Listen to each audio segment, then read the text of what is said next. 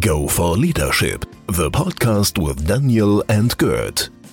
How to overcome lack of leadership and accountability. An example of the Ford Motor Company. Hello and welcome to the Go for Leadership show.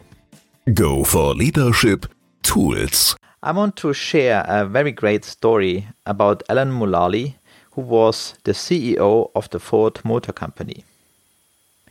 When Alan Mulally met with Bill Ford to consider becoming the CEO of Ford Motor Company, there were a lot of concerns at the beginning. The operating people are on quicksand, Ford told Mulally. I need help.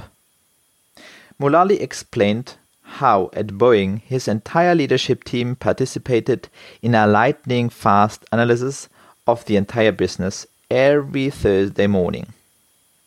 Each direct report delivered a brief status update, highlighting anything that had changed since the previous week's meeting.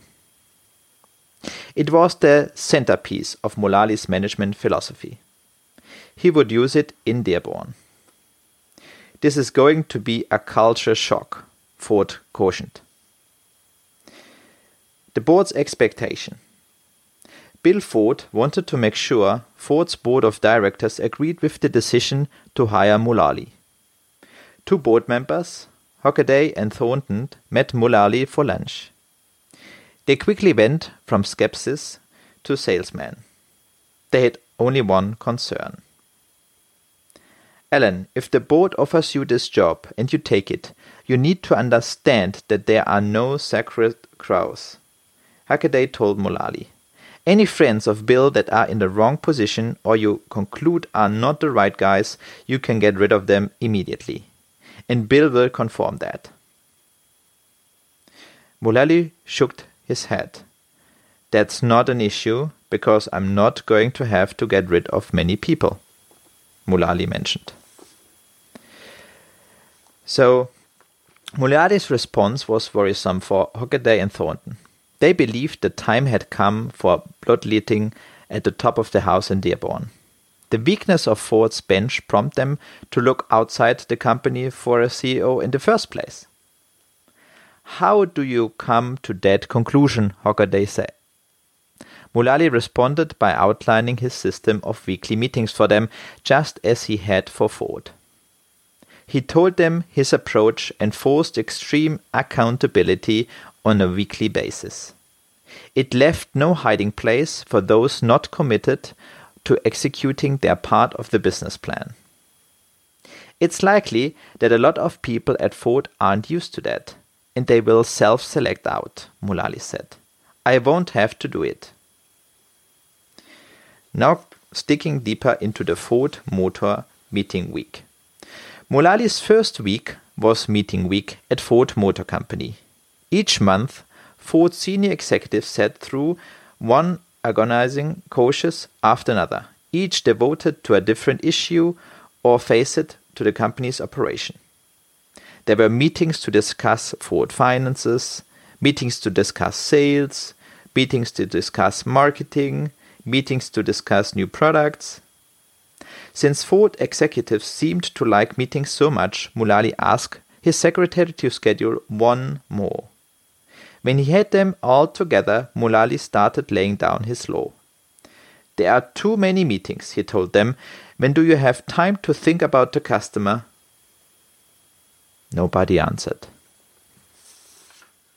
From now on, Mulally continued, there would be only one corporate level meeting, his business plan review, or BPR.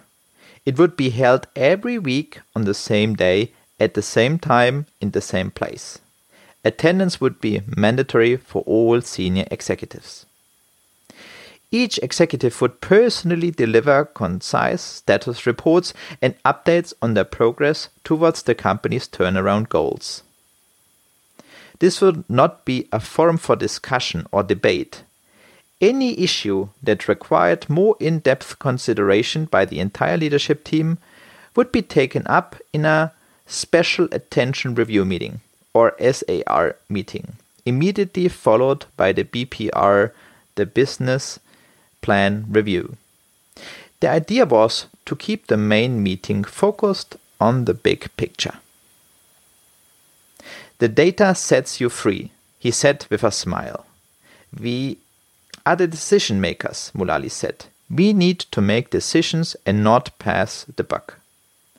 Ford executive unwilling or unable to perform did self-selected themselves out.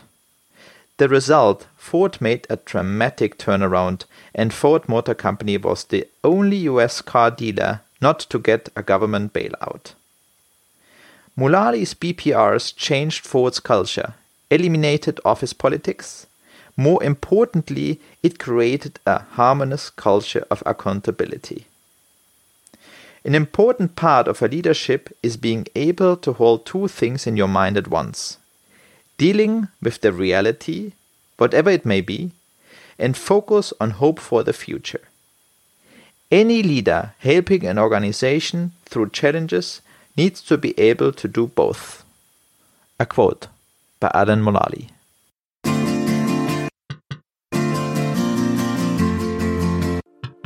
Go for Leadership, the podcast with Daniel and Gerd.